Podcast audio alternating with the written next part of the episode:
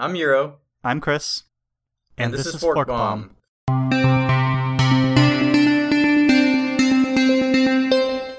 February 13th, 2017. What if Microsoft never existed? Is the topic of today's show. And we have a, another special guest with us, Gene McCauley, longtime technologist and tech entrepreneur. Um, currently, most known for being the founder and owner of Stackframe LLC in Sanford, Florida. And he has been brought on because he, aside from being just a, from being just an all-around great guy, really cool dude, has uh, seen time and space and uh, was into the technology industry before Microsoft existed. So we're going to have many questions. Yeah, we're glad to have you on the show, Gene. Well, thank, uh, thank you very much. It's a pleasure to be here. I, I, listened to after I you know spoke to Chris about the podcast. I went back and listened to your first three, and it was, it was very entertaining. I'm, I'm happy to be here. Thank you. I'm I'm glad you enjoyed it. That's great. Thanks, Gene. When did you get started with computing? Uh, what was your first experience with hardware, software? Um, when did you really get into it? Sure. So uh, let's see it was around uh, 1980. Uh, it was my first uh, messing around with computers. I was uh, in a in a very uh, fortunate kind of time and place there. Uh, the elementary school I went to had a couple computers, and and my my family was willing to spend the the what had seemed at the time a ridiculous amount of money to give me a toy that I wanted because I thought it was interesting and uh, I spent a lot of time with it. So uh, around, around 1980, I think was my first uh, tinkering on the computers, which would have been the uh, the uh, uh, Tandy Radio Shack Model Three at the time, and the color computer. So the nice. Radio Shack Tandy was your your first real desktop then. Oh yeah, and well, I mean, it wasn't mine. So that, so that was my first experience, you know, uh, with a computer. Was the was those two? Um, be, they were in my in my classroom, the elementary classroom. So I was able to to to sit down with them and spend time, but I didn't own one until a couple years later. Uh, well, like a year later, I guess I got. Uh, so the, at the time, Radio Shack had this crazy little device called a pocket computer, which was very underpowered but could run BASIC and again, you know, like I said, I convinced my parents that was like a good expense of money, um, which it barely was, and uh, taught myself basic on that. And then a couple years later, I got a VIC 20 from a summer of, of uh, you know, mowing lawns and, and working on boats. And then the next summer, uh, a Commodore 64. So those were my first first computers. Very neat. Um, I recently just learned what a VIC 20 is, and uh, the, the, the uh, history behind it is is uh, tumultu- tumultuous. That's not the right word. Full of turmoil and uh, very very fascinating. But that'll have to be yeah, I, something for a, a, a another episode. So you know, I, I, should say though, I'm sorry, I just realized I should say just before that I had an Atari 2600, which uh, was was uh, not programmable unless you bought this terrible basic cartridge that came out like two years after it was available. Um, but uh, so yeah, I mean, I had an Atari 2600, but you couldn't really do much on that other than play really, really limited games. Okay, so you were you got into computing uh, right when Microsoft was first getting a start, so post Altair, um, but right when there were actual, um, right right before they were big, right? Oh yeah, well definitely. Uh, I mean, so at the time they weren't. I mean, it, they weren't a company I would recognize. Like I recognize, you know, Commodore and, and, and Radio Shack and, and Apple and IBM and stuff like that. But but I do remember wondering what it meant every time you turned on a Commodore 64 and it said, you know, Microsoft Basic when you when you started it up. And, okay, so so you did have uh you did you were loading Microsoft uh, Basic on on on your pro, on, on your computers like the Commodore had it I guess uh, did did the Tandy machine have it as well? Yeah, well just to just to clarify, loaded on no, it, it was it was in the ROM. So when you hit when you hit power, that's the first thing you saw was Microsoft Basic. Yeah, and the so the uh the color computer, if I remember right, it dropped you right into Basic. The Model Three dropped you you you started basic, I think, from the command prompt, but the VIC 20 and the Commodore 64 would drop you right into a basic command prompt. I guess we should start there then with basic, because I mean, um, I don't know if uh, you've ever played the game uh, Chrononauts, um, but it's set up as linchpins and ripple points. You change a linchpin in time, and it affects uh, ripple points. And so it seems like one solid linchpin here is the invention of BASIC or Microsoft's BASIC. So you said that that the Commodore 64 had Microsoft BASIC. So that's pretty much a a direct descendant of the tiny BASIC they made for the Altair, isn't it? Uh, I think so. I'm not sure on that history. I, I and the VIC 20 had had Commodore BASIC as well. Uh, I was using the Commodore 64 as an example, and I'm pretty sure that the um that the BASIC that was in the the TRS-80s was was licensed from Microsoft as well. So yeah, they were they were pretty ubiquitous. In that historical Microsoft video you sent me, Euro, I think they did say that it was Microsoft's basics, Microsoft's basic that made it into the uh, Commodore and the VICs, and that's right. Um, so yeah, so if they didn't make that basic, either somebody else's basic would have become ubiquitous, or it just may not have happened.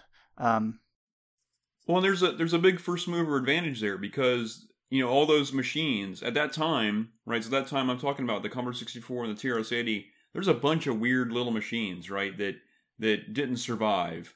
Uh, you know, like nowadays yeah. we have this monoculture of hardware and software, almost right. Uh, but you know, everything's like x86 or ARM. But we had a lot of weird little machines. But but like the TRS-80s, um, all the like the Model Three and all those they all had, they had a Z80 chip. A lot of things had a Z80, like the the Spectrum uh, ZX81 and uh, a lot of other things. And then a lot of other things had the 6502. So the the Commodore VIC-20, the Commodore 64, the Apple II, they all had a 6502. And so if you're developing BASIC and you target those two chips, those two CPUs, then you know everybody who's building a computer on that, all you can do is make a very minor changes to input and output, and your basic will run on them. So whoever whoever gets there first has a huge advantage. And in in this case, that was Microsoft. That was Microsoft, yes. So, um, sorry, go ahead, Euro. Well, so so basic. Uh, basic was was made in the actually in the 1960s, uh, but then but then it was refined to Tiny Basic, and then Microsoft just uh, took it and commercialized it uh, with the Altair, and they made some improvements between 1975 and 1979. There were there were improvements made to the to, to I guess basic, um, and then they made those deals with all those companies. Uh, to load it into into the firmware, like like you said, Gene. So if we didn't have Microsoft do that, I I think there would have been another company that would have stepped up, and I I think this is a good segue to digital research. Um, I think that Gary Kildall's company might have been the one to to, to actually do this. Uh, they were pretty big back then, uh, and and I think that they may have stepped up. They would have seen the opportunity. Uh, the the Altair uh, being there with, with no operating system, and they may have they may have been the ones to do it. I'm not sure, but I wanna I wanna say that maybe and, then and then would they have gone to to Apple and, and done that as well? I mean, Apple was really small, uh, especially back then. I mean, um, they were small. So would Apple have gone to digital research and and and said, "Hey, uh, we need an operating system"? I mean, that's what Microsoft did with the Altair. That Microsoft went up to MITS and said, "We know you have we know you have something special, but you need software for it, and we're here to do that for you." Would digital research have gone have gone to a small garage you know little little garage company like apple and said hey we have an operating system here that that uh, that that could work on your machine. So that's one of those things where it's like uh, I, I don't know because uh, would they have seized that opportunity?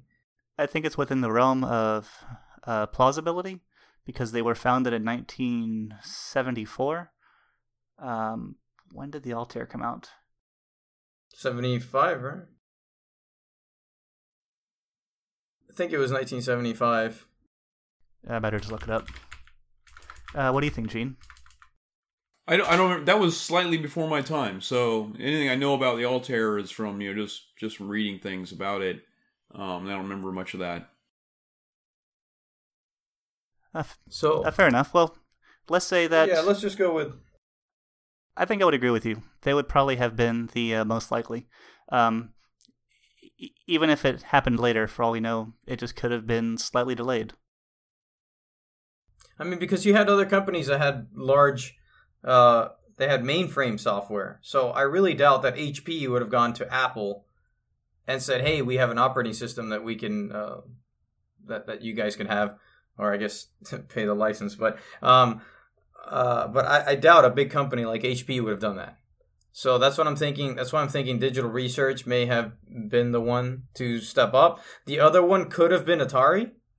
Um, just because uh, I mean Atari had yes they, they had their their their home consoles, but they were they were starting to develop their their computer line as well. So you know Atari could have could have come up and, and said, hey, we could we could license, we could work out a deal. But uh, but I really think that the strong uh, contender here would have been digital research. I think. Um, I think just, you're right. I just don't know if they would agree. I, I don't know if they would have, um, if they would have seized that opportunity just because of what happened later with IBM and, and digital research. So, um, but anyway, so it's uh, it's really interesting to that that point in history so early on the, the different things that could have happened um, that didn't, but uh, certainly interesting to theorize. So, um, I guess at this point we should probably jump a bit to the early 1980s. Um, so, no Microsoft, so no BASIC. Um, you have other stuff loaded in ROM, possibly Digital Research's, uh, let's say, version of BASIC. So, so Digital Research had their operating system um, CP/M, and uh, I, I, believe it was written for for uh, quite a few different processors. So you had CP/M 80, which was written for the uh, Z80, the Zilog processor, and then you had CP/M 86, which was written for the IBM. Um, so digital, digi- we DOS wouldn't have been DOS. It would have been it would have been something like CP/M or maybe even just DR DOS. Uh, which is which is really fun to theorize, and I actually never used CP/M before. Uh, and and Gene, this is where uh, uh I hope you can enlighten us because because um, I'm not really familiar on what CP/M was like, and uh, and and I'm, I, guess you you you used both, right? CP/M and MS DOS at some point. Yeah, I certainly used both. Uh, the you know the the the thing that got me you know involved in your podcast is that you know, uh, Chris had mentioned uh, doing some research, and I saw that he was studying CP/M. And I mentioned, hey, we got a Kaypro 2 at the office. A Kaypro 2 was this big luggable that came out in the mid 80s, I think. Um, and it was a, it was a, a, the one of the first luggable computers. You know, it, it built like a, a big, enormous briefcase, like 40 pounds, and uh, the keyboard folds out of it, and it runs CP/M uh, on the uh, Z80. I think it had an S100 bus. So that was, and that was pretty much at that time, that was the other standard was S100 bus, Z80, and CP/M. So there was there was like a lot of business software kind of coalescing around that standard. So that's that's great. That that that's still around. Uh, that's that's amazing. I I, I actually want to know why that's the, that that machine is there. Uh, you know what? I don't even think it boots anymore. The last time I tried to boot it was at least ten years ago. Uh, it's more than uh-huh. ten years ago um, but it just looks funny sitting in the office. We got it, and we have this lab area, and you've got all these iMacs and you know a, a, a, small rack of server hardware, and then there's a Kaypro 2 and, a, and an uh, original uh, Fat Mac, a 512K uh, Macintosh sitting there. That's and so uh, I just think it's amusing to have it there, and I can't bear to throw it away. And you never should. No, no, don't. Uh, yeah, that's that's an important part of history. So I have to ask what what was that like uh, using CP/M? You said it was your main workstation for a while. I know very early on, um, if you made a change to the disk, the operating system uh, w- wouldn't know about it, and you could very easily corrupt um, the entire disk. until a later version of CP/M where at least it would say, uh, where at least it would throw an error and hang the system. But uh, the uh, first version, um, you can make a change, the OS wouldn't know, and you would just start writing bad data. Did you ever have? Well, I, I didn't have any with experience with that version. I don't know. Uh, I didn't even know that. Um, the so the bulk of my CPM experience was using that Kaypro 2. There were some other machines uh, that I used CPM on, though I can't remember all of what they were. There was a in the in the town I grew up in. There was a little computer shop, and they had you know this zoo of of machines. Uh, you know, it, it would seem like now, right? Because uh, they've all you know they've all died off, but um, so I got to tinker around with these computers, but the that Kaypro 2 was the most I spent any time on doing CPM. And you could certainly shoot yourself in the foot, but but what you would normally do though is that uh, that Kaypro 2 had had two floppy drives and no hard drive, of course. And so everything you did uh, that wasn't in RAM, if you were dealing with a file, you were dealing with one of those floppy drives, and you would generally what would what happen is you you would uh, put in one one five and a quarter inch disk to boot CPM. The machine would come up. Uh, then you would put in a, uh, a a disk into one drive for your application, like a word processor, and then you put another disk into the other drive for your data. So, okay, I'm going to work on a document. That document's on this disk. I'd put it in that that drive B. Drive A would have the the disk with the with the program on it that's the word processor, which you know potentially bits of it getting paged out, uh, swapped in and out. Uh, they were called overlays at the time. You'd have, you know, not all the program could fit in memory, so it would run part of the program, and then maybe you wanted to invoke a spell corrector, so it would it load in the spell corrector part of the program and run that. Uh, but but when you were doing that, you generally run that from a from a read only disk, you know, a disk with the uh, with a uh, you know the, uh, the tab covered, so you couldn't write to it. There was a little uh, tab, an optical sensor in the drive, uh, was just a way to tell is this meant is this disk meant to be read only or read write. So I don't remember ever having trouble like that. The, the most trouble I had was just you know limitations of the hardware, like you know those disks were lossy. Like if you uh, you know if you didn't use one for a while, someone got a magnet too close, you know you'd lose a few bits here or there, and, and something would be corrupted. I see. Um, Chris, I looked this up, and and uh, so basically, what would happen is if you if you inserted the disk and you typed in dir to to get a directory of the disk, okay, um, and then you you took out the disk and you put in another disk and you started writing to that disk, it would still think that the directory structure is still like the other disk, and it would corrupt everything. Ah, So that was, uh, yeah, that was the first version of CPM uh, 1.0. Uh, so, so I, I don't remember. I actually don't know uh, which version fixed that. I want to say two or even 3.0, but uh, but yeah, that was uh, that was that was definitely fixed. But uh, that's how that worked. Um, so so uh, CPM, Gene, could did you did you have enough experience in, in, in, in with CPM to be able to compare it to MS DOS? It it, Um, it felt really similar. Um, so early versions of DOS were a, a lot like CPM. Just little things were changed, uh, like the names of basic, uh, not you know not basic the programming language, but like rudimentary commands were slightly different. And it's far enough far enough away in time now that I can't remember exactly what was different. But it really felt the same. You just had to remember what was different. You know, the little bits were different. It wasn't like the difference between like you know DOS and Unix or, or and you know Windows or whatever. It was it was it was it was really just like a different flavor of the same thing. that was where the uh, the conventions for like A drive, B drive got started. Typing dir to get a directory listing. Yeah, I seem to remember like the slashes were in a different direction or something. Maybe I'm misremembering that. Um, but little things like that, like um, you just had to remember which one you were on. But every but but the overall fundamentals were the same. I do remember reading that the copy command was especially weird. It didn't have the word copy at all in it. Yeah, I don't remember that, but but certainly you know you got the you had to make both of them had to make decisions about what was a built-in command and what was a program that ran off the disk, right? Like dir has to be a, a program that's built in because you don't want to load a program called dir off the disk to read the disk, right? And so I seem to remember they had different had made different decisions about which were actual programs and which were built-in commands. Pip pip.com uh, pip that was the copy command. Oh yeah, yeah. Okay, that's vaguely familiar to me.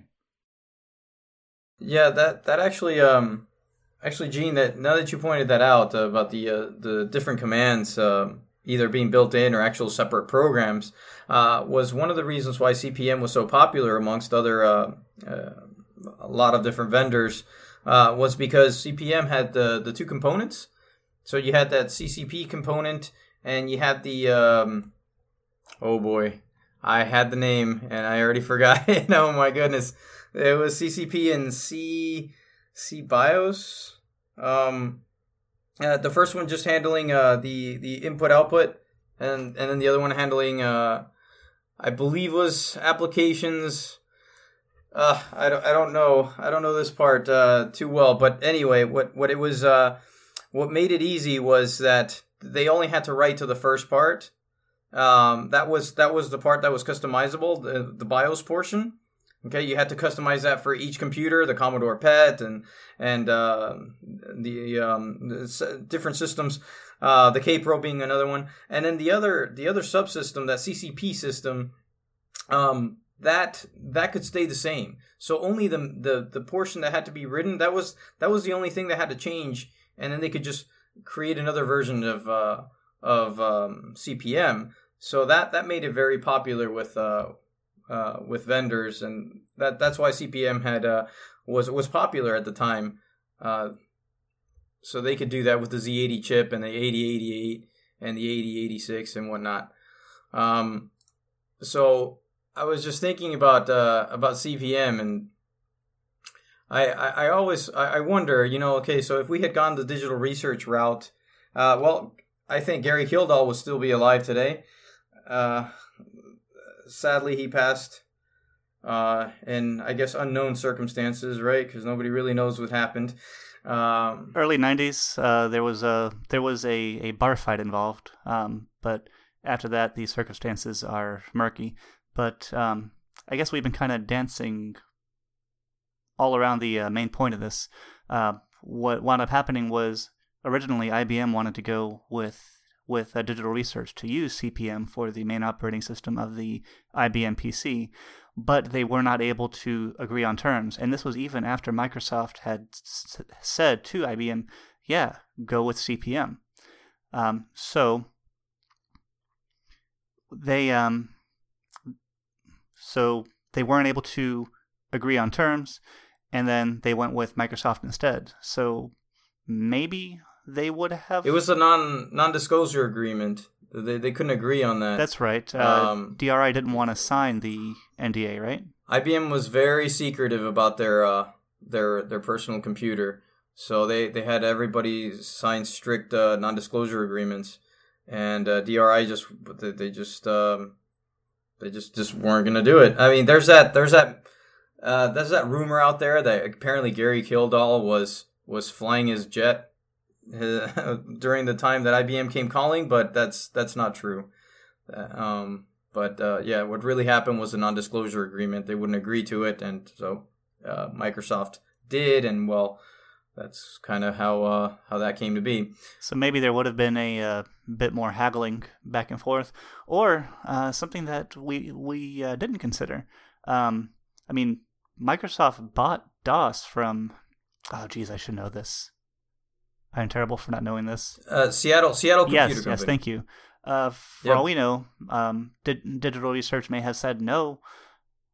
IBM may have found out about uh, Seattle Computer Company, and that person may have uh, won the license agreement with IBM. Yeah, that's uh, that's another possibility. Um, although that version of uh, of DOS was pretty much a clone of CP/M, so that was uh, that that was why they were so uh, so close, and, um, and that that's that's why um, they just basically bought it from them and and, and put Microsoft on the label, uh, modified it just a bit for the IBM BIOS, and then that's it. Uh, and uh, that kind of, you know, actually, Chris, they they actually did sell CP/M as well because IBM uh, realized that since since that other product was a clone of CP/M, that they could they could get into some kind of legal uh, troubles. So they they also offered CP/M as a uh, as a software to uh, for the IBM PC, but I believe the price was something like two hundred forty dollars, and this is two hundred forty dollars for back then, which was more. Well, if I, Uh, if I remember right, $240. the, the first versions of CPM you could get on the PC required a card you put in that had a Z80 on it. Um, and so you could run the Z80 CPM software on there. And basically, it used the IBM PC there as just like an input output system. okay. So what do you It think, was- Gene? Well, about which part? About the uh, how well DR DOS would have done? Or Um, which which way it would have gone? oh no, I, I, mean, uh, I don't know. I mean, I think I've seen it's a reasonable uh, it's a reasonable guess that that uh, digital research uh, you know would have would have taken over there. Uh, I really don't know. I, I haven't thought about it too much. Um, the uh, um, it, certainly uh, you know the path you described uh, seems plausible to me, just like you said. So I, I think that if IBM had not uh, done that uh, bad deal with DRA uh, about offering a CPM for 240 while MS DOS was being offered for $40, um, so everybody of course went to went and, and got the Microsoft product. Um, I, I think people may have trusted DRI more because, I mean, back then D, DRI was a big thing. They they were they were a respectable company. Well, j- just to be Uh, clear, just to be clear, you know, when you, you say you know people made a choice for Microsoft, they uh, you know the the earliest versions of of the IBM PC, actually for for quite a number of years, every time you bought one, you had MS DOS. It was called IBM DOS or whatever. That's on PC DOS. Um, Sure, yeah. But but no one no one made that choice, right? The, they they Mhm. spent they spent twenty five hundred dollars to get a to get a machine. It had Microsoft's DOS in it already, and so to go buy something else would have been an extra decision to make. Yeah, well, they certainly didn't want to pay the extra amount uh, to to load the other version either. So um, that that definitely hurt um, digital research sales. Um, so they had to move on to other things because I mean they still they still of course sold CPM and ported it over to other systems, but without IBM's uh, computers selling with with CPM, I mean that that basically I mean after a while I believe it was uh, around 1985 86 that uh, CPM was pretty much done. Uh, not even magazines were covering it anymore. Uh, so so everything uh, kind of was geared towards Microsoft. Uh, Microsoft didn't just stay at at DOS though, which is another important thing. Uh, Microsoft started developing quickly. Started developing uh, uh, business applications. Uh, they saw that uh, t- catering to biz- the the business sector was was where the money was going to be and, and what was going to drive sales. So they developed uh, Microsoft Word pretty quickly and then ported it over to the Apple and whatnot. So I, I'm just also thinking, okay, so digital research would, um, uh, I mean, I guess they, they could have formed their own Office products. Or, or maybe they would have just uh, left uh, VisiCalc as the main Excel uh, program, and uh, uh, you know the other the other companies to develop their own Office software. So it's just interesting. Microsoft engulfed so many other uh, products. Uh, that you, so you had the Office line, and then you had the you had the the other the other products uh, that that came out. I, I just wonder if there would be a lot more. I want to say the competition was there, but Microsoft was it was like the EA of of the business world and of operating systems. They were just uh, engulfing everything, and and so people were like, "Oh, I'm running MS DOS. I'm also going to buy MS Word." And uh, and there was that whole thing about pro- programs running better on MS DOS uh, that were Microsoft programs because they uh, they had some. Uh, they they weren't uh, documenting some functions of their operating system, so they had hidden hidden routines that would make their soft uh, their software run better. I don't know if this is true or not, but it certainly sounds like something that they could do, given that they control the operating system as well. Um, but uh, but yeah, yeah, Just to draw a line in the sand, since this since this is about speculation and painting an alternate timeline, I just want to be sure that we've agreed on the same thing so far. Um, digital research would have created BASIC and most likely would have gotten the IBM deal, correct? yes, absolutely. I don't know if the IBM deal would have been a little bit different. Um, but but yeah, absolutely. They would have gotten the IBM deal. CPM would be loaded on pretty much everything. Uh, what about you, Gene? Well, so I think that's that's interesting, right? So that's the so so in Microsoft not only you know delivered BASIC for the IBM PC, they delivered they delivered DOS, right? So uh, they delivered the the API that people wrote applications against. And I remember back uh, at that time, if you bought an application for the IBM PC, the like the original IBM PC and you know the AT and stuff like that, the XT, uh, there were two kinds of applications at that time pre-Windows, right? You had applications that would would poke at the hardware and figure out what to do and, and, and work directly with the hardware, which were considered to be bad citizens because they couldn't easily be upgraded to an next version of, of DOS or something, right?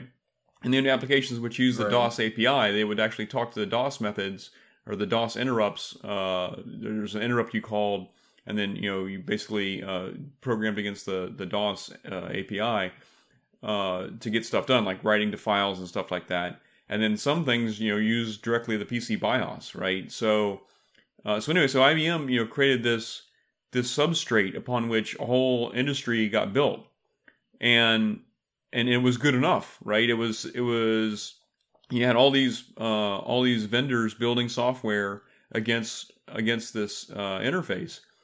Well, what if what if DR what if DRI hadn't done as good a job of that? What if they had made a stinker of an OS that people couldn't easily target, or maybe you know DRI would charge them ridiculous royalties or something, or expensive developer licenses to, to get their stuff on there. And that's a way they could have thrown it. That's a way they could have screwed it up, and IBM's PC wouldn't have been so dominant. And then maybe you know Apple would have taken over. The Apple II was a was a viable business machine at that time. Uh, it was just because the IBM was was a was a overall better deal that uh, that it took over. That's something I did not consider. That That's that's really Yeah, um, absolutely. Uh, Gene, uh, absolutely. I think you're right. Um, because Microsoft was, at that time, they were the only company that offered an operating system, a programming language, and application software for the IBM. I mean, they offered all of that. So that was a, that was pretty much the complete package. So CPM had had only done a portion of it or done a really bad job at it, I mean, would another company have come up like Apple? Uh, they were already well established at that time. Uh, you know, would would that have taken over, and then we would just all be running apples today? Um, that I don't that know. sounds more likely to me, Gene. Now that you mention it, because I mean, yes, Microsoft may not have been there, but while I certainly didn't know Gary Kildall, um, I've watched him a lot on the Computer Chronicles, um, and when when combined with the history that we know about him, it doesn't seem like he would have been any more uh, willing to go along with IBM's NDA. So either, um, I think it just probably wouldn't have happened. The Yeah, the so it- or it's it it I would have don't know happened, and like you said, they would have thrown it.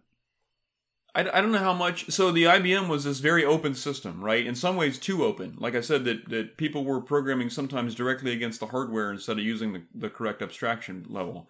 And and and you know the original IBM PC, it came with at the time you know, the Apple II as well. They came with schematics. It came with schematics and and everything you needed to know about the machine.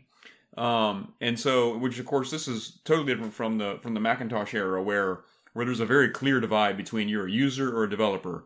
Uh, you're not uh, not everybody's just like assumed to be you know given everything about like where resistors and capacitors are on the machine, right? And so, um, so what what I'm getting at is I don't know how much of that decision about openness or or lack of a decision, like some of it was like IBM didn't even really think about you know what the what the long term future of the IBM PC is when they put it out. In fact, they were surprised, right, about like how many were sold. It was, you, and and you saw that in the, you know, later on, you know, IBM put out this, you know, the PS2 line with the microchannel architecture, which no one supported because it cost so much to license it uh, that you know IBM basically made it impossible to work with them. So I don't know how much of that decision was was you know IBM keeping things open, maybe maybe through benign neglect, right? And how much of that openness was was was Bill Gates and company seeing we've got to get the ecosystem built um, to get people using this, right? I, and and I would I would say that maybe that is a lot Bill Gates, right? Uh, you know, making sure those developers are, are were brought on board. That's a that's a, a very good point. So, I think Absolutely. I think what we can definitively say is without the combination of IBM and Microsoft, the standard may not have been as strong as it is now. So, uh, for the sake of time, we do need to move forward a little bit. So, then at this point, we have players like Apple, Commodore, Atari. So, if that standard never came to be um, and never became agreed upon within the development community, the user community, the hardware community. Um, do you think that uh, hardware and software would be much more siloed than it is today? I think it's very possible. I mean, at, at that time, uh, so at, at, that time, so I was, you know, like a guy, you know, a guy tinkering with all these systems. You really couldn't you really couldn't write a piece of software that would work on all these systems without without significant effort. You know, there were video games and stuff. You mentioned EA, which is which is funny because they were like they're like you know the company I remember as a kid. You know, was like was like the hero of of, of you know making software uh, for these platforms. But you know what they called a port was basically rewriting the whole application again for this other platform. Not what we could consider a port these days, where you like you just have to plug in a different abstraction layer or something. And so and and those vendors they really didn't want you know they you know they you know the Atari didn't want you to run Apple software. Uh, so they made it hard. So that, it was actually you know antagonistic to what you as a developer or user would want is you know not not tying your your investment in hardware to your investment in the rest of the ecosystem. Uh, all those all those vendors at the time really didn't get that. They they were they were not really thinking about the long term in terms of portability and stuff like that. Um, I uh, I think that this would be a good time to to go into the the GUI operating systems. Um, so so as we all know, Windows came out. Uh, so Windows 1.0 came out in November of '85, and uh, it didn't do that well actually in the beginning, but it was competing against the Macintosh. So let's take Microsoft out of the equation. You would have the Mac, but you would also have DR's GEM operating system and Atari with their modified version of Gem called uh, TOS, uh, which some people joke and say that's a Tramiel operating system. It doesn't mean that, but uh, Jack Tramiel. Anyway, um, so so I'm wondering uh, between all of those, if they would all have closed systems and there was no openness, uh, which one would, would would go on top? I mean, uh, you know, what would what would what would we all what would we running what would we be running today instead of Windows? You know, I think it would have been. Uh, we might. Oh, sorry. Mm-hmm. Go ahead. Go I think ahead. it would have been anything that Jack Tramiel touched, because the only one that was as driven and ruthless as Bill Gates, if not more so, was him. Well, business is war, right? That's his words. that was his slogan. Um. So, so if we go that route, then Atari would they would uh, Atari computers would, would still be around uh, today, and uh, and we would have TOS version uh, 786 or whatever. Uh, but um, but that's really interesting because because Atari computers uh, they they did they did okay, and then they did really bad somewhere in the 90s, and then that was it for Atari. Um, if we would all be running Atari software uh, well, that would have also affected the console market. Uh, well, I know that Atari. Uh, go ahead. Sure.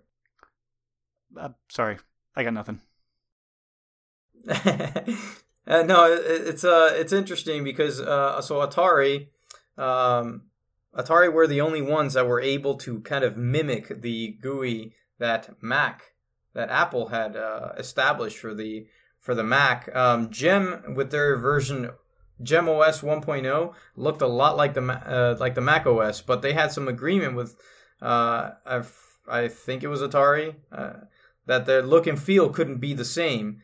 So because of that, uh, they had to change it in, in Gem 2.0. They had to change the look and feel of the GUI, while the Atari stayed uh, Atari TOS stayed the same. So uh, I'm wondering at this point would would the Atari ST line of computers have have been the direct competitor to to the Macintosh, and would it would it have been then the Macintosh, the IBM, and the Atari? And we're also forgetting, and we can't forget because that computer is just amazing, the Amiga with their Workbench software. That's true. On the other hand, um, the thing about Jack Tramiel was he, in the case of Atari versus Commodore, he wasn't looking at the bigger picture. He got into feuds. He got into blood rivalries, and Yeah. he his goal was at first crush TI, and then crush Commodore. So maybe he may have uh, done well on a smaller scale, just like he did before, but due to that narrow sightedness, um, maybe he still would have uh, went under, and Apple would be the the the dominant player, because it seemed like even back then they were looking at the the the uh, larger picture, looking for uh, true dominance rather than just trying to kill one other company. Yeah, I mean, Apple went straight. Uh, they they were competing against IBM. I I, I never heard of Apple com- trying to compete against uh, Atari or Commodore. They were trying to compete against IBM. Um, except Apple wasn't doing that great in somewhere in the mid '90s. So, um, but if you didn't have Microsoft as competition, they may have done a lot better. Uh, Um, yeah. uh, what are your thoughts so far, Gene? Well, it, I'm I've been thinking about that. It's interesting to think about. I hadn't really thought about so so before you said all that, I would have I would have pegged Apple as the as the winner if there had been no the winner of the you know standardizing the ecosystem at least for business software, which then ended up being the big influencer on on home use, right? So so we had this kind of world where home computers were really where where a lot of uh, innovation was happening and then IBM came in and standardized, you know, business systems, and, and then that that led to standardization back into the home systems, right? But uh, but you had all these different systems in the home. Uh, so the, so the Atari 400, 800, I had a little experience messing with those. I never owned one, but but I tinkered with them uh, in in schools and computer stores and stuff like that, and, and my friends had them, um, and and Amigas, of course. But neither one strikes me as having had having had the ability to manage an ecosystem. Like you like the atari 800 i remember was considered pretty powerful but not considered at all usable for like like seriously usable for business like the macintosh and the, and the pc was. And so while while I, it's it's possible to imagine an atari that that figured that out at the at the time i seem to remember the atari uh, being really most focused on on home stuff. And where it was doing business work it was very light business work. Whereas you know the IBM and and, and the Macintosh both had you know these bigger aspirations. Uh, and then Amiga yeah man I love the Amiga too but they never got their act together. And and it's easy though to imagine uh, you know you mentioned you know Apple having its trouble in the mid 90s um, and you know of course a lot of that was just uh, due to, to them being rudderless uh, you know they, they fired steve jobs and, and maybe that was a good thing at the time i'm not sure that an apple run by steve jobs uh, continuously would i'm pretty sure it would not be the apple it is today right Well, we wouldn't have had a next computer and uh, and the next powered OS X. So, um, yeah, that's that's a whole other thing that we could talk about. Wow. yeah yeah, it's uh, it's it's definitely um, uh, that's too bad about the Amiga 2. I keep going back to it because I'm just I was blown away. Uh, but that's that's too bad. I, I but I agree. I don't think uh, so. Amiga never really got their act together. Commodore pretty much screwed them, and and because of that, I I- don't really think Amiga would have been. Uh, uh, they, they, they wouldn't have been it. It would have been between Apple and uh, and IBM. I I wonder if IBM would have come up with their own GUI like OS2, except OS2 was originally developed by Microsoft, and then Microsoft dropped the ball, and um, so IBM went went on its own and, and continued building OS2. Um, so so let's just say Microsoft didn't do that. They, they didn't they didn't even they weren't even involved in OS2. Um, would IBM had come up would they have come up with their own GUI to compete uh, against Apple and Atari and Commodore in the home market? I think they would have. yeah i think they would have too i, I think they would have So it's Yeah, it's funny that you mentioned um, the alternate route that Apple would have taken. Um, it's fun to wonder if that rivalry was not there between Jobs and Gates, if if uh, Jobs would have stayed there, and if they had stayed there, and this is just uh, looking a little bit further ahead. Um, and I'll I'll I'll come right back to the IBM. Um, if he had stayed there, like you said, Next wouldn't have happened. If Next wouldn't have happened, OS X would have happened. The underpinnings of iOS would not have happened, at least in its current form. And for all we know, I without that history in place, mobile devices may not be recognizable compared to what they are today, or the mobile res- revolution may not have even happened. Um, well, I mean, I think our operating systems would look a lot more like Palm, like Palm and maybe BlackBerry. Um, Microsoft had their own mobile operating system, and I'm just talking about strictly mobile. Microsoft had their mobile OS, uh, their their what was it, Windows CE? Uh, I forget. Um, it was Windows but. Uh, okay, so so yeah, our, our phones would probably be dominated by um by BlackBerry. I mean, they'd had nothing to do with uh, with Microsoft, and they they had strong government contracts and whatnot. But absolutely, we wouldn't have these iOS uh, devices. Um, I actually don't even know if we would be uh, at least in 2017 if we would still have the uh, if we would have the touch uh, the touch phones with the an iPad and whatnot. Uh, we may still have the keyboards. Uh, I don't think BlackBerry. Um, well, I can't really say for sure, but I don't really think they were they were going that direction. So, yeah, that's another interesting thing. Um, I can go back to uh, IBM and Commodore and whatnot and, and say that HP might have come out and done something like purchase Commodore because Commodore wasn't doing very well in the early 90s. And if Microsoft wasn't around uh, and HP thought that they could get into the home market uh, because there was no real strong contender except Apple, maybe perhaps IBM's OS2, although that that could change things up. But HP might have bought something like Commodore instead of developing their own uh, was it PC clones with Microsoft software. So that's very possible. It's possible. Okay, so how about we um, we start considering? Um, let's start looking a bit ahead because it's it's fun to sit around here in the 80s and 90s figure out what what would have happened who would have came out on top but let's let's look at stuff that we can um, with some level of confidence say would either not be here or would be, just be here in a completely different form unix definitely would have been there i was about to say that unix um, and enterprise software for sure absolutely um, for home computers, uh, perhaps, yeah. Microsoft, I mean, at it, first was the yeah. uh, biggest developer of Unix, starting with Xenix, but IBM killed that. But other forms of Unix came along. Berkeley still would have done its thing. Gene, did you ever use Xenix? I got to tinker with Xenix a little bit, and the so the Radio Shack store that was in the town where I live, which I said, like I said, I was lucky that was there. That they had like a full Radio Shack store that had every you know possible thing there, uh, and and they had like an open door policy. I, I come in there as a kid and tinker with anything unless they were demoing something.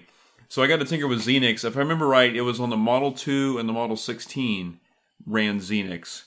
And uh, it, it, but I remember it, it, took like 30 minutes to boot. Like it, it booted off these eight inch floppy drives, uh, and there was uh, mm-hmm. and and like the machine they had there like had a hard drive, but it wasn't installed, and so like took it was ridiculous. It took like it, literally like 25 or 30 minutes to boot before we could do anything with it. And so, of course, you know, being a kid having a short attention span, I would wander over to something else where you turn it on, you can immediately start hacking on it, right? Um, so, but but so so while I did get my fingers on Xenix, I had no idea what I was messing with at the time. I didn't under, I didn't I had never heard of Unix. You know, it, really and, and and everybody was living well at least everybody in my situation is living in a bubble then, right? Like the only thing I can you, the only way you learn about the rest of the world was going to the um, to the uh, pharmacy and, and, buying a magazine about you know whatever's going on in computers that month. And so uh, you know there was no internet, there was no no other way to know uh, about anything. And so so Xenix was like this alien software to, to me. Sure. Speaking of the internet, because we still would have had Unix, we still would have the internet. Yes, absolutely. Um, I think that uh, a very big win for Microsoft was uh, was including Internet Explorer in Windows 95. Um, so that that definitely bro- drove a lot of people to use the internet. Well, let's. Uh, so I Uh, before you go further, sorry Go to cut ahead. you off. Let's make a, a a differentiation. The internet and the web; those are not the same things. okay. So um, Microsoft popularized the web with Internet Explorer. Sure. I mean, you had other you had other service providers, um, like uh, like what is it, uh, Prodigy and Genie. Uh, so I, I guess uh, yeah, I guess you're right. I mean, they did popularize the web, the, the you know websites, web pages, and whatnot. Well, you could. I mean, you could Uh, totally take that to. Okay, so so at the time, the first thing I used was CompuServe, which was this terribly expensive, uh, you know, precursor to to to Prodigy and, and Genie and things like that. Um, I remember, uh, you know, I used BBSs and CompuServe were my introduction to you know to any kind of networking at all, uh, which is over dial-up and and uh, very slow and, and, and all text-based. But you had AOL at the time, so if you really want to imagine a terrible a terrible future, a terrible alternate history, is you know imagine that Windows 95 doesn't take off. Uh, that Bill Gates doesn't realize, hey, uh, the web is the way to do things, and they back AOL, and everybody's using AOL instead of the web. That's possible. Yeah, yeah. Having having proprietary software, uh, running these uh, what were they like links? Um, their their own. It was almost like a AOL. I don't want to call it intranet, but they had their own keywords and whatnot with their software.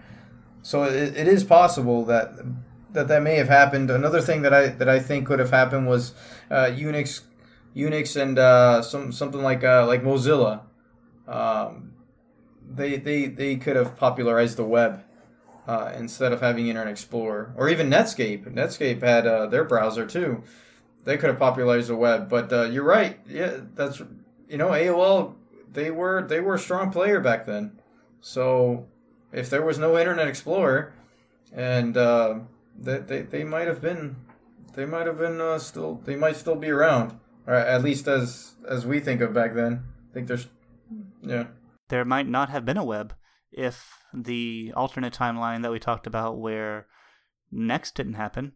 Uh, Tim Berners Lee invented the web on a Next machine. That was the first web server. That's where the first web browser was created and ran. So, I mean, maybe he would have invented it elsewhere and on something else. But the hardware and software that, that he was using may not have been around. I mean, your your modern web could be a more uh, more a descendant of Gopher, for example. That's definitely going to be a topic of a another episode. Yeah. I mean, when I when Yeah, I first encountered the web, uh, you know, it was it was through Gopher. I went through a Gopher uh, browser to to find the web. And when you say the web, you mean uh, something similar to the web, like text and hyperlinks. Um, it ran on the internet, but it wasn't HTTP. Well, I, I, through through a Gopher browser, I found a page that described the web and said this is a better this is a better option. It was Tim Berners Lee's site, right? And it said Ah. this is a better option than Gopher, and here's a browser, and here's what you need to do to get started with that. I see. Very, very interesting. Uh, yeah, yeah, we absolutely. Yeah, this is um. See that the more we go off into the future, that the more hazy it becomes. So, so, um, yeah, I don't, I don't know what uh, what the web would look like today. Uh, you know what? It's possible that Tim Berners Lee would have developed the quote unquote web in a different machine later on. And so our web today wouldn't look like it does today. We would probably be a few years back. Yeah, I mean, uh, Tim Berners Lee's invention. You know, the, the the the cool thing he did isn't the browser or the server. The cool thing he did is HTTP and the URL, because before that you had no way to to to uniquely describe something somewhere, right? So you'd tell somebody, "Hey, there's a file you want. You want the Linux kernel. You want to go download this crazy Linux thing," which I was doing at the time before the web, right? I mean, you had to like go uh, go log into this FTP server in Switzerland, I mean, uh, Sweden, and uh, from this university and, and download it. Uh, and so, but if you wanted to tell someone where that is, you couldn't give them just one canonical string to do that. You had to say, "Oh, go to this FTP site, log in anonymously, go to this directory, and download that." Or and then there was Gopher. Well, you could there was like no easy way to say you'd say, "Well, go to this Gopher site, follow these different links, and you'll go get the document I'm talking about." And so, so Tim Berners Lee wanted to unify how you describe the documents, right? Give every document a noun, uh, so that you, so that you could pass these around to each other. And so, so he could have built that atop Gopher or something else. He could have, Sure. and he probably would have done it on some other variant of of Unix. Yeah, it, no, he could have built the whole thing on top of FTP. Yeah, true. Yeah, yeah. And then I, I think of this. and then we would all need an extra port running for our uh, web servers. Uh, in this alternate universe, I, I, I foresee Unix being the the king in enterprise software, unless IBM pulled a rabbit out of its hat with OS2. Um, OS2 or TOS or Mac OS would have been the the uh, the operating system of choice for personal computers. For home computers, I I, th- I think that might have gone to Mac OS. Uh, and uh, and what about what about gaming? So MS DOS. I mean, they. I, I don't want to say that they were the only ones doing PC gaming back then. Absolutely not. But they definitely helped. They helped. They helped the PC get mainstream support.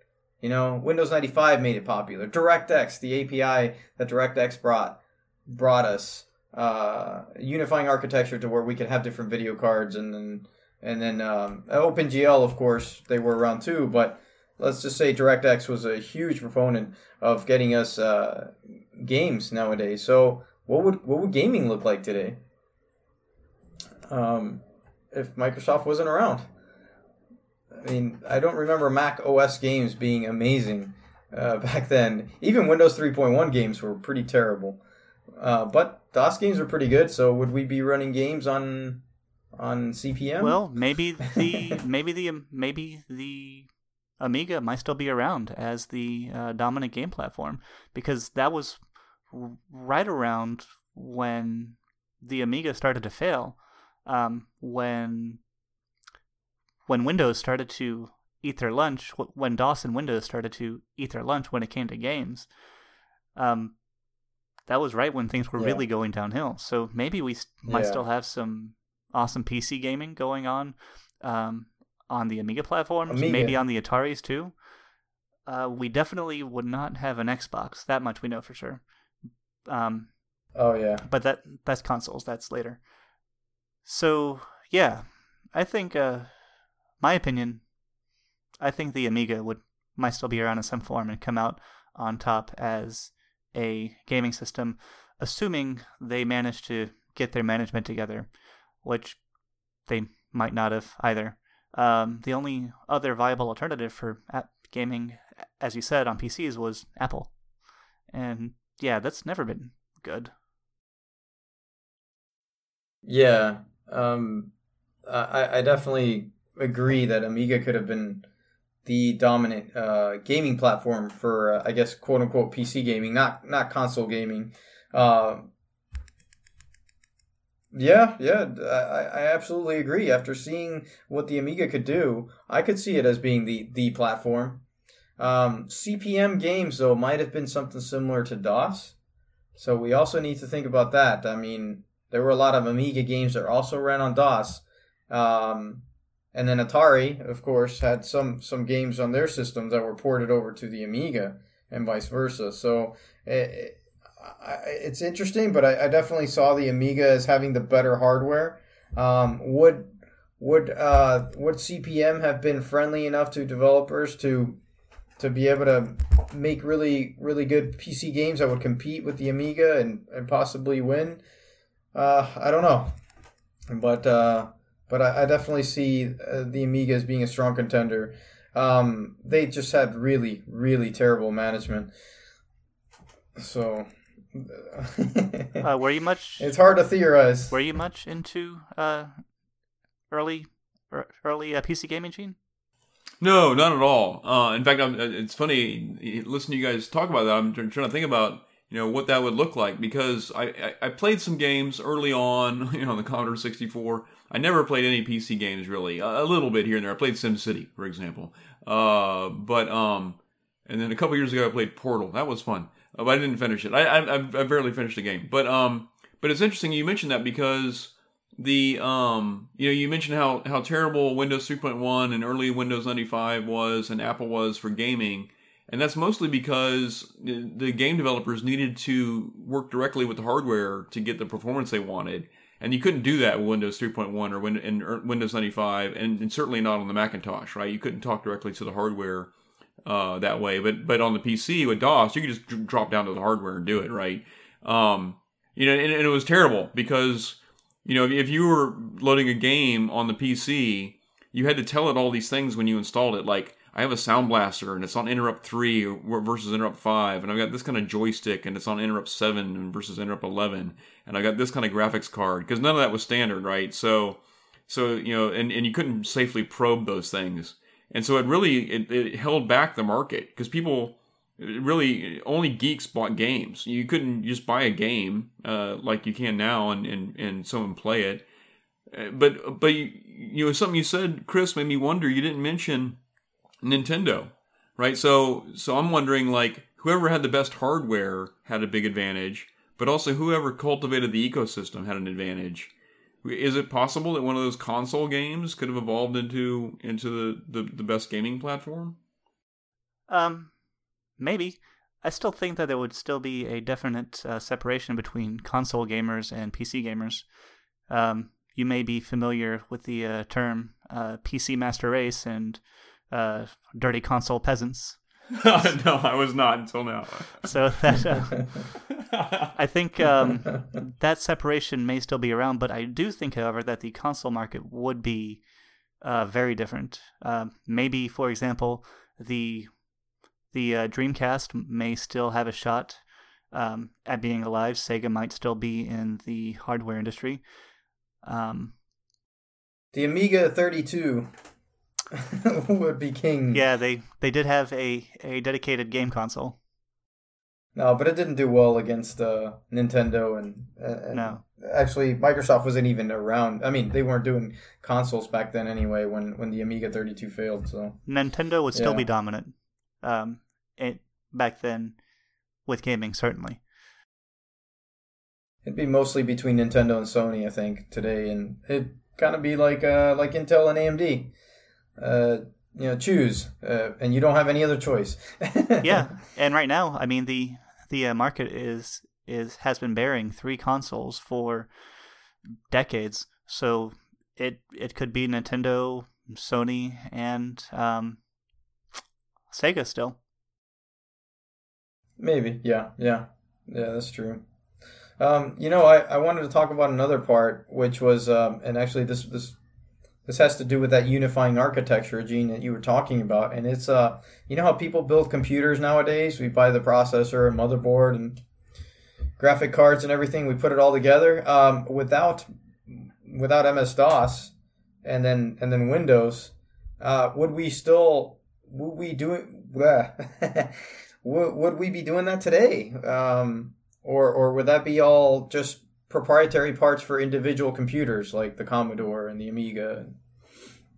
And so, you know, I don't know. There's mm-hmm. an interesting path dependence there because because really it was you know like you know IBM's like I described before is benign neglect about you know creating this standard without even really planning for it that that allowed that to be possible. But but what if what if someone didn't do that right? What if they you know if whoever won you know, said, no, you may not, you may not, you know, deal with these low level details. You've got to program to our API so we can improve things, innovate beneath you, right? And so, so that was both a good thing and a bad thing. You know, you had, you had, you know, stuff, you know, Windows would have loved to be able to, to ditch DOS earlier, right? So that not every application had to know about which printer you had, and so they could, you know, put that into a printing API, right? But, uh, but yeah, what what if you what if you had this this API that that software programmed against and wasn't allowed to know about anything below that hardware abstraction layer? Yeah, you might see a lot of other crazy things right uh, out there. you know, too too far.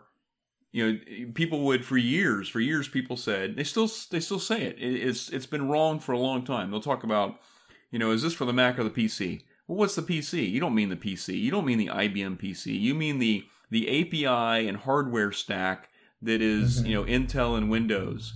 Uh, Right. so there's there's been no IBM PC for a long time. You, you can you can get that implementation of of that stack from Intel and uh, in Windows from you know all these components, just like you said. But but if they hadn't allowed that, if they had said no, you're going to program directly to our API, um, and we can change things underneath you, yeah, there may be a, a big rich uh, mix of, of of weird vendors out there. I, I think that hardware would be a lot more expensive. Uh, let's say a video card. You would have to buy a video card that's specific to a machine.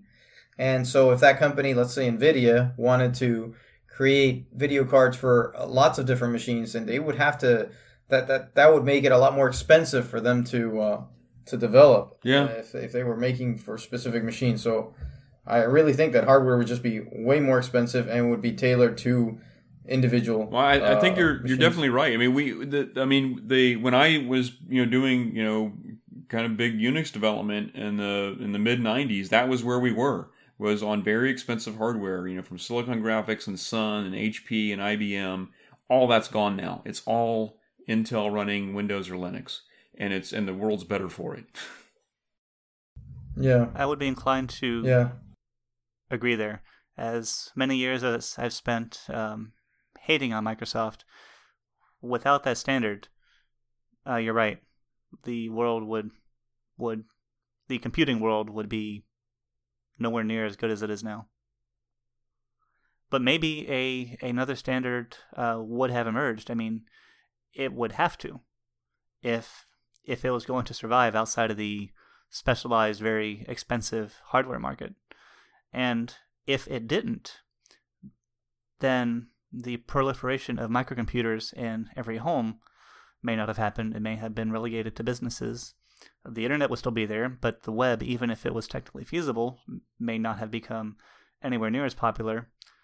Um, and we may not have mobile devices, and we would be socializing with each other and playing more board games. no, that's a really good point, Chris. I think you make is that okay. So, so the question you know, is what if Microsoft never existed? But for the longest time, Microsoft's statement, like their vision statement, their mission statement, was something like a computer on every desk and in every Yeah. home. And so, Right. so, so that was their mission, right? Was to democratize computing in that way, right? And and they achieved that. Like they got to the point where their sales were down because everybody already had a computer on every desk in every home, right? And there was no growth left, and so they had to do different things. So, so what if, so what if the winner that you guys described had a different mission, a different, you know, their mission hadn't been that. I, that- I think, It I, think you just made the, that point that yeah, that that if Microsoft hadn't won, that it'd be a totally different world. It would be, and that that leads me to uh, the last part, actually. Unless you guys have more more to say about this, uh, but if not, I I was uh, I have one last thing. I was wondering. Uh, go go ahead before I uh, before I say this final thing. Some of the best mice and keyboards to ever have been made would never exist. That's true. My first optical mouse was a Microsoft mouse. Yeah. Uh, all right. So, uh, so who would be the label the evil company? You know, the, you know how everybody associates Microsoft as being evil. Which now with this enlightening podcast, I see that if they were evil, they were definitely a necessary evil because I think the world is uh, is better uh, because because they, they did what uh, they were around and, and did their thing. But uh, who would be the evil company? Would be uh, would it be Jack Tramiel's uh, evil Atari computers, or you know, with their "Business is War" slogan? Um, just uh, just wondering there. I don't I don't think I would have it in me to hate Gary Kildall. I don't know. Something about him is just a truly likable guy. I don't see DRI being the at least hated company. Uh, evil and hated, they don't necessarily go hand in hand. But um, I don't I don't want to believe that it would be digital research. However, if they did become the standard with IBM, maybe I mean, so a lot of business practices that Microsoft did landed them in court many times, and that's why that's why you know programmers even started saying that it was you know, that it was it was hard to deal with them, or uh, you know, or they were quote you know they would call them the evil company uh, because they would drive other businesses out of business. Um, so it's kind of like uh, plopping a Walmart and it taking over mom and pop shops. So that's that's why. Uh, would Gary uh, Kildall and DRI have done that? Uh, I don't know, but uh, but I, I want to say that probably not. He didn't seem like that type of person. Or Um, maybe mhm. Gary getting a taste for victory um, would have went pure Dynasty evil, and we would be giving him the nickname Gary Kill All. I, I somehow think that Jack Tramiel would have won on top there. He, he would have done something to I, to screw DRI over. I just want to put in a vote for Apple. Apple could have been a very evil company, I think. Yeah, Yeah. yeah, uh, yeah. I absolutely, I agree. Um, I, I actually, I, I don't hate them today, but I definitely don't like some of their business practice. Uh, so, so I can definitely see them being the quote unquote evil company today. Absolutely. Yeah, I, I, if if if Microsoft and IBM hadn't kept them honest in in like you know Mhm. through the through the late '80s, early '90s, and they hadn't had the near death of experience uh, in the mid '90s, um, I think they could they would have have had a lot more power to tell people what to do and what they could do and what they couldn't do. Uh, I mean, so like the like the like the like the early Macintosh era, uh, you know, it was it was you know you you build apps their way. Uh, you you know you had to go buy a Lisa, which cost like ten grand to even like Mhm. develop software for the early Macintosh. It was totally not like the IBM world where where anybody on an IBM can develop software for an IBM, right? And so so what if so what if Apple had a monopoly and and uh and and, and leverage that? Uh, it's it's totally possible to consider them uh you know as being the evil winner there. I agree. I can I can definitely see Apple being the next evil company. Absolutely. There's there's things now that they do that I, I don't like. You know, I, I wasn't able to load uh, macOS Sierra on my 2009 Mac Pro. Why? Because well, the 2010's the one supported, not 2009. Come on. so yeah, that's um, I can see them doing that. Um, any anything else uh, that you all want to add to this? I have a small list of uh, things that allowed Microsoft to solidify their position, but I wanted to uh, kind of give you all the opportunity to say. Uh, Well, I, I just want to put in a vote. I already I already nominated Apple as the evil company, but I wanted to, I want to paint a, a, a more bleak scenario for you. mhm. The web doesn't exist, but but at the time the web is taking off, people are trying to dial up and trying to plug things into each other, and they're trying to get connected, and they're trying to unify around how to communicate. And at that time, I, I knew people like businessmen who were like on the you know like had uh, connections to these systems. They'd have like a a Prodigy address, an AOL address, a copy CompuServe address, just so they could receive an email on any of those systems because they may be getting an email from somebody. What if AOL had one? What if AOL had one? Like everything, like anything you wanted to do, you'd have to go get permission from AOL. Like if I want to build a website and what we would think of as a website, an application, I'd have to go get permission from them to do it. That's not a world that would that would, you want to live in. No, no. It seems like a world that Um, we're running headlong back into. Yeah, there's definitely a tension there, and we got to keep that from happening if we possibly can.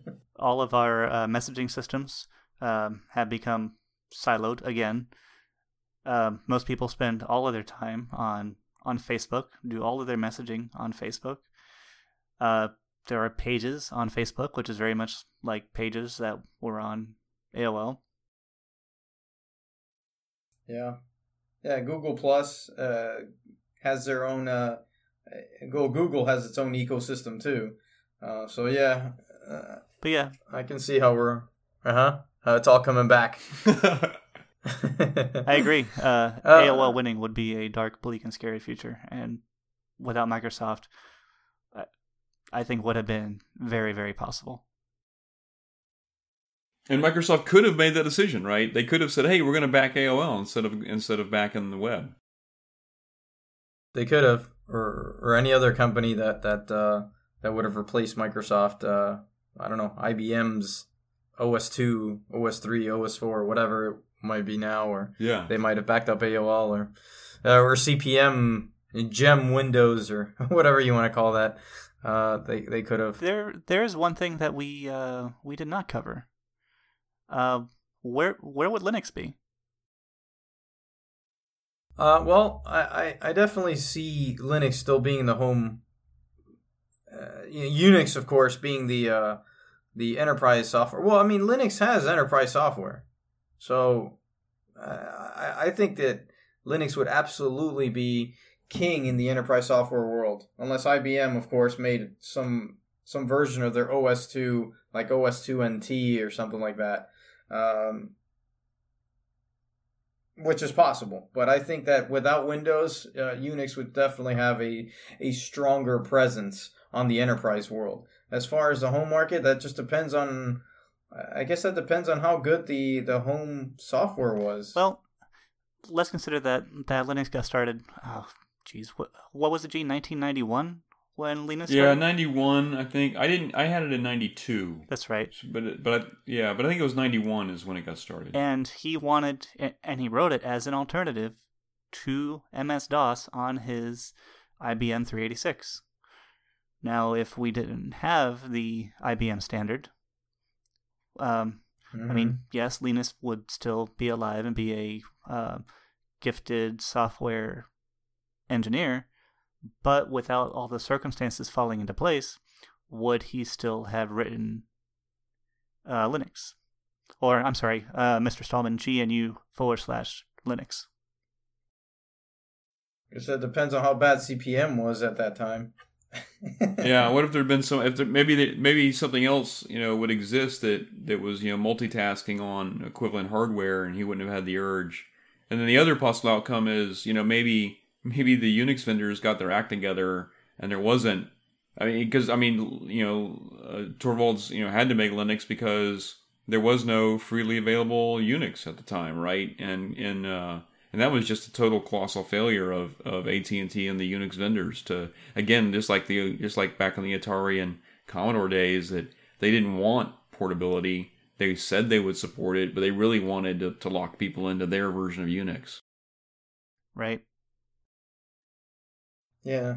It seems like everybody was wanting to lock people into their own versions of stuff. So what we keep coming back to, and this is this feels ironic, despite how um, despite the proprietary nature of Microsoft, um, and all of the allegedly um, dirty practices they've done over the years, with without them, we would not have such an open, non locked in world that we do now. Yes. And Yes, absolutely. whether that was intentional or not, um, we come back to I'm I'm happy it happened. Me too. This podcast has uh has definitely made me see Microsoft in a different way. Um, I, I actually uh I feel uh I feel that uh that that I that I owe them, you know, in some way for for me uh being into computers today and whatnot. Uh, it, it wouldn't be the same. So I have uh I I now feel gratitude for them. Same here. I feel like I just dropped about a decade's worth of uh, hatred. This was therapy. this was uh, therapeutic. We should change this. We should change this podcast to uh to to what like uh technology therapy or something. um, I do have a list of uh of things that uh, that helped Microsoft solidify their position. So any other company would have had to that that wanted to be the next Microsoft, let's say Apple or uh, whichever. Uh, they it would have been good for them to follow this particular path uh, or this particular set. And it's uh, 10 things that I wrote down.